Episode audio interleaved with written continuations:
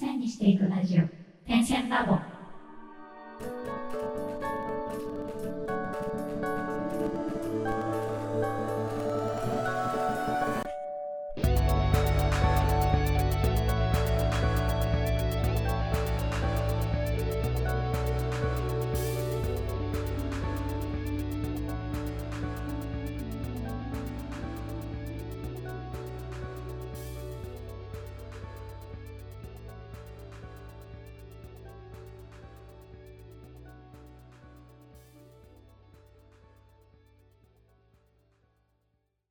ンサー黒沼です。手と手芝です。荒川です。点線ラボでは、毎回決まったテーマに基づいて、ダンサーの黒沼千春とミュージシャンの手と手が対談形式でお話をするというポッドキャストです。私たちアーティストが生の声を配信し、リスナーの皆様と情報共有をすることで、同じ悩みを抱えた方や、お互いに手を取り合える方とつながれれば嬉しいです。もしご意見やご質問がございます場合は、ハッシュタグ、点線ラボをつけて、ツイッターまたやインスタグラムへ投稿お願いいたします。また、DM やリプライも大歓迎です。はい、ということで、本日のテーマ。どのように作品、振り付けを作っているか、黒沼編でお送りいたします。実際まだダンス作品作りたいけど、どうやって作っていいかわからない。ダンス作品見ることはあるけど、作り方が気になるっていう方に向けたポッドキャストですね、今回。はい。じゃあ今回は手と手側から珍しく、はい。はるちゃんにたくさん質問していく形式でいこうかと思っています。やったー、緊張しちゃう。まあ我々もダンス作品もちろん作ったことがないので、ええ 作っていき方とかもうゼロからわからない人たちが聞いてるっていう想定で皆さんも聞いてほしいんですけれども、はるちゃんまずはい初めて振り付けをしようと思ったきっかけって何ですか？初めて振り付けをしようと思ったきっかけは子供の頃に通っていたバレエスタジオがバレエのうんスタジオとはいえ、結構クリエーションを作ることをメインにしてるようなお教室でもうカリキュラム的に10歳ぐらいからあもう入った時からやってたかな8歳ぐらいからその作るみたいなことは始めていてで10歳ぐらいからその、まあ、発表会の舞台の上でちゃんと作ったものを発表するっていう機会がああったのでうんうんうんうんまあ、それがきっかけかな。あとは、子供の頃から私とにかく作るのがすごい好きだったので、ダンスに限らず、もういろいろ作ってました。小学生の頃だったら、もう部屋に基本的に工作ルームみたいなのが、本当にエリア的にあるんだけど、工作から、あの、ダンスから、書道から、あと音楽、作曲とかもずっとしてましたね、小学生の時。えー、じゃあそんな創作ベテランの 黒沼さんは全然できないけど。壁にぶつかった瞬間とかスランプみたいなのってあった？壁にぶつかったのは、まあ本当山ほどあるんですよ、私。もう常に壁、もうね、気分はね、もう刑務所みたいな、もう常に気分はぶれてるけど、一番大きな、大きな壁だったかなって思うのは17歳ぐらいですかね。真剣になんかと向き合うようになって、で、かつ、私が当時17歳から20歳くらいの段階で、バレエの私より下の後輩の生徒がね、マックス50人ぐらいいたのかな。すごい。そう、だから50人の一番トップに立ってたから、プレッシャーもあったし、責任感もあって、で、当時ね、バレエの先生のアシスタントもやってたから、その、その生徒さんのご両親とかもやっぱり考えて行動しなきゃいけなくて、うん。だからみんなのお手本でありたいのになかなかうまくなれないとか、あとは自分が常に最年長だから超えるものがなくて、ライバルもいなかったし、うん。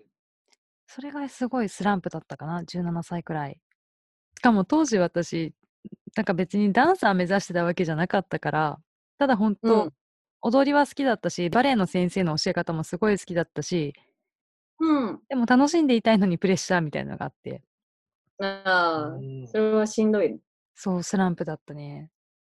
なんかじゃあそういうのを超えて、今の振り付けとかうんスタイルができた、なんか完成してきたなみたいなのっていつぐらいだった？なんかだい最近自分のスタイルだなって思うようになってきたのはここ3年ぐらいかな。えっと、留学して帰ってきて、でもうとにかく自分の作品を世にあのいっぱい発表したいと思って本当の、うんうん。まあ、仕事するようにもなったっていうのもあってうん。さっきの責任感とプレッシャーじゃないけどままたやっぱり責任感とプレッシャーがある中でいろんな作品を作ってうんうんうんうん。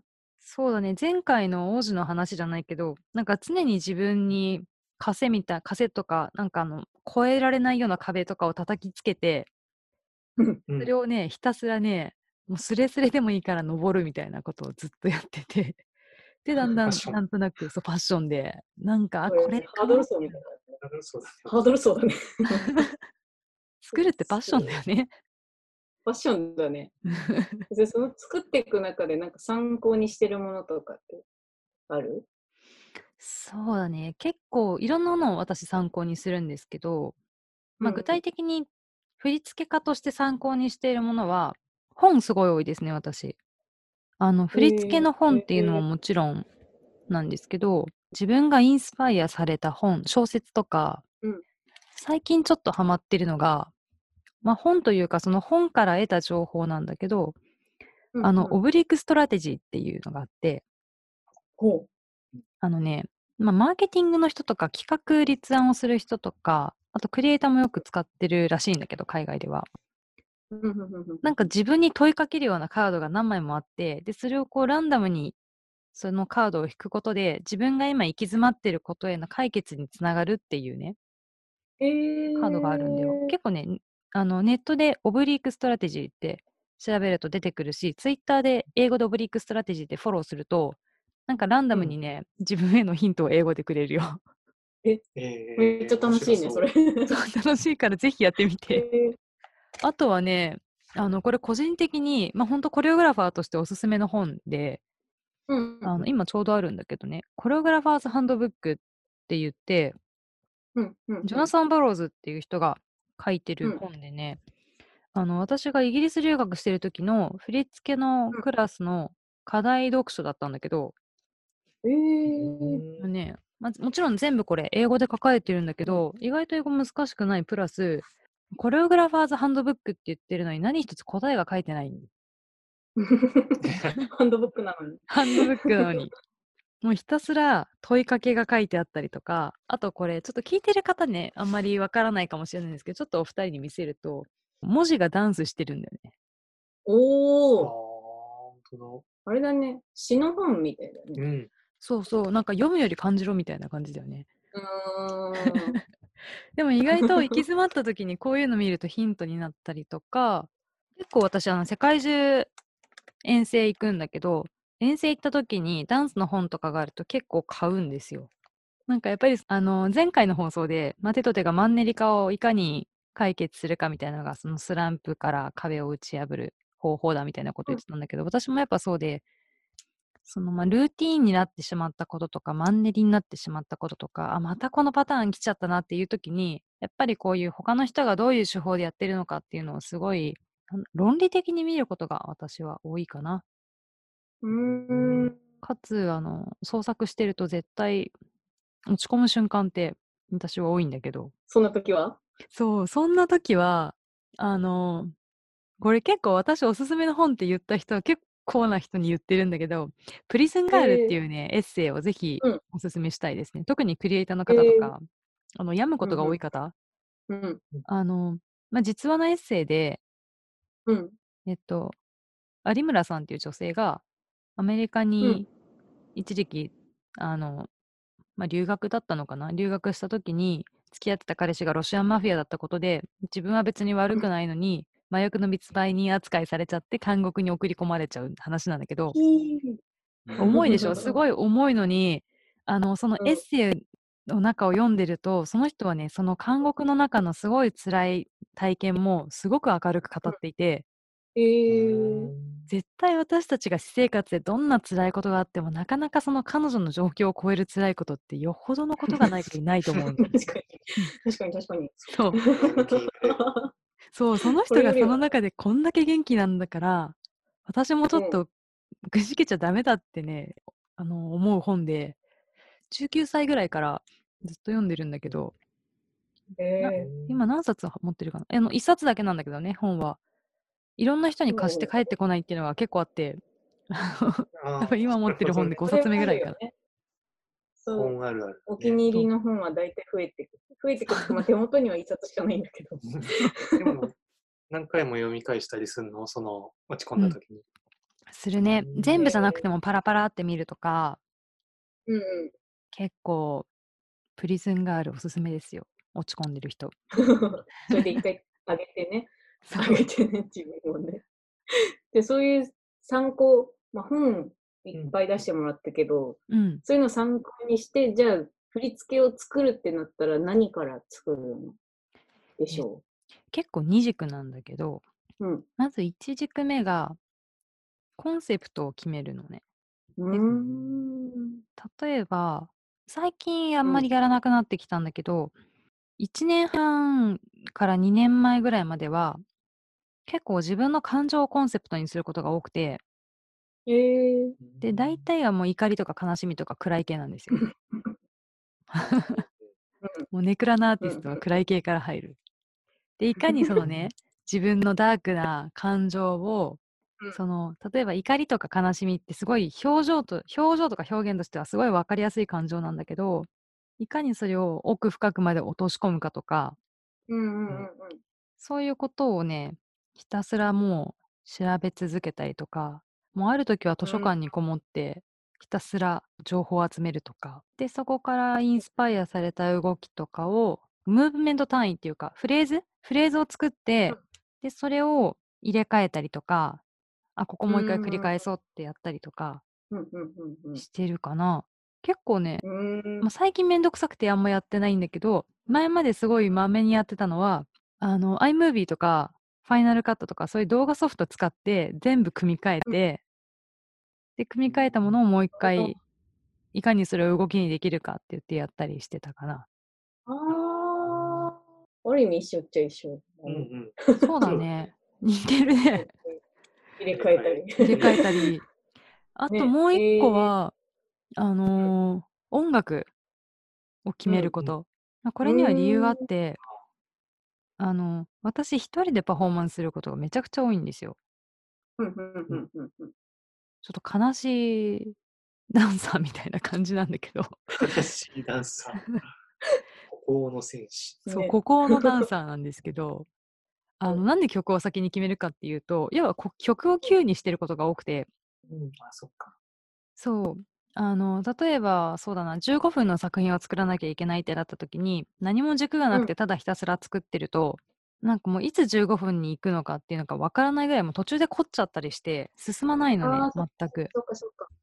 そう、だからまず、タイムラインの軸として、どういううん構成をしたいのかっていう、まず構成をざっくり決めた上で、その構成に合った音楽をまず一回バーって作っちゃって。で、そうだね、構成を決めてから、あとは実際その構成に合う振りを当てていくんだけど、実際そこでさらに丁寧に作るなら、あの曲と曲の間の間をどれくらい空けるかとか、うんうんうんうんうんうん。そういうのも考えたりしてるかな。で、もしコラボレーターとかが一緒にいたりとか、あとは自分がうん完全に振付家だったり、ダンサーのもうどちらかに触れてる場合、コレオグラファーがいてダンサーだったり、ダンサーがもういて、私がコレオグラファーっていうタイプ立場だったら、あの曲はあんまりがっちり決めないかな。うーん。だから立場によって使い分けてる。そうなんだ。そうなんですへよ。孤高のダンサーだへから。しかもあの曲をね、まるまる一曲全部つなげて持っていかないと、あのうん音響さんがいないようなパフォーマンスの場所も結構あって、あ、そっか、そっか、そっか、そっか。そう、流しっぱなしでそれに慣れてれば絶対失敗はないけど、誰かに任せてここの動きをしたらこの音を流してくださいってやっぱね、一緒にリハーサルしてないと、そうだね。うん、難しい。これは。うんだよね。うんうんうん。だからか、そっか。結構曲をタイムラインにしてることは私は多いですね。うんうんうんどうん。はるちゃん、いろんなところで、いろんな場面で使う振り付け考えたり、いろいろやってると思うんだけど、うん、そんな中で一番大切にしてる軸みたいなのってありますか？軸はね、2つあって、うん。1つが、うん。あの、 something new を取り入れなさいっていうのをすごい軸にしてるかな。そうあの、まあ、常に新しくあれ。まあ、完全にこれ受け入れで、うん。留学先のね、一番尊敬してる私の先生が、もう常に something new を取り入れなさいって言ってて、えー、で、それを分かりきったつもりでいたんだけど、うん。実際に海外でこう、いろいろパフォーマンスして回ったりすると、酷評を聞くこともやっぱりあって、う。うんん笑顔で酷評言われたりとか、あと、やっぱりみんな別に悪い人じゃないから、あえて悪いよううんな話は自分には言ってこないんだけど、私の方からあの今後の成長のためにぜひフィードバックを聞かせてほしいって言うと、まあ、うん。フィードバックくれるんだけど、そもそも良かった人に対しては君の作品良かったよってこうみんな行くんだよ。うん。行かない、来ないってことは絶対良くなかったんだよ。それを分かってて、その人のとこに行くって結構 しんどいんだけど、えーすごいね。すごいね。行くの。うんで、行ったら、その something new をいつも試みてるつもりだったんだけど、なんかうん別の、別の見方の something new がないって話をされて、うん。はって気づいて、それがうん2018年の秋かな？ラオスであっうんて、うんうんうんうんで、そこからまた考え方を変えたっていうのが、まあ、一軸目かな。で、もう一軸は、あの、これは完全に私の願望なんだけど、常にオーディエンスに驚きを与えること、見てる人に。あの、まあ別に、あ、マジかよってほどじゃなくてもいいんだけど、うん。え、あれ何？とか、え、それそうなるの？とか、え、音楽そこで止まる？とか、うんえ、なんか切れた？みたいな、なんか、なんかその、ただ見て、淡々と見てるだけじゃなくて、うん。なんかいい意味での裏切りが、その作品の中であるように常に作ってる。おー。まあ、でも大事だね。それ多分、うん、何を作る。にしても大事だね。うん、まあ好みはね、あるとうん思うけどね、特にコンテンポラリーアートだと。あ、そっか。うんそう。まあじゃあ、はるちゃんいろいろ聞いていったんですけれども、ちょっとまとめとして、うん、これから振付作品を作っていきたいという方へ向けて何かあればお願いいたします。そうですね。まだなんか私がその、いや、こうしたらいいよみたいなことを言える立場では全くないと思うんですけど、まあパッション大事だよね、やっぱり。基本的に落ち込むことすごい多いと思うんですよ、作品作ると。で、完璧主義な人とか、あと完璧主義な、まあ、特にダンサーから振付家になっている方は、やっぱりどうしても完璧主義な方多いので、絶対落ち込むことってすごい多いと思うんですけど、パッションがあるとやっぱりそれを乗り越える力があると思うから、ぜひパッションは忘れずに、かつ、えっと、完全にこれは主観ですが、なんだろう、感情的になりすぎない。ちゃんと論理的思考も持った上で、あの、うん客観的に作品を作っていけたらいいんじゃないかなと思ってます。まとめになってる？なってる。やってる。素晴らしい。ありがとうございました。ありがとうございました。お恥ずかしながら。う んそれでは、今週も楽曲紹介のコーナーに参ります。今月のアーティストは、たたらの目で、たたらの目と目です。どうぞ。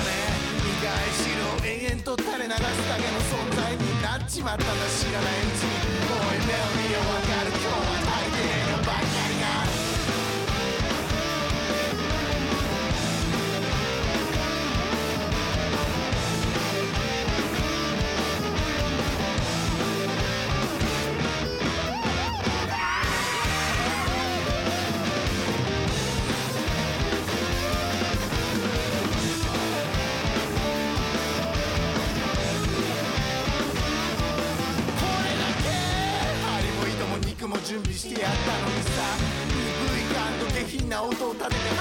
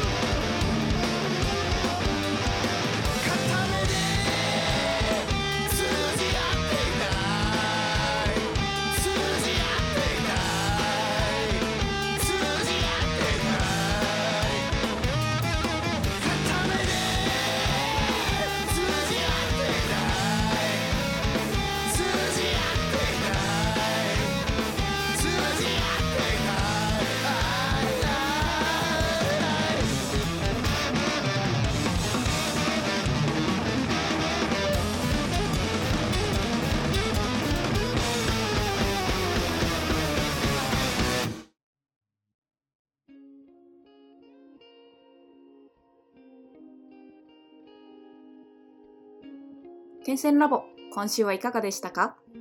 次週は本番前に行っているルーティーンについてお話ししたいと思います。お楽しみに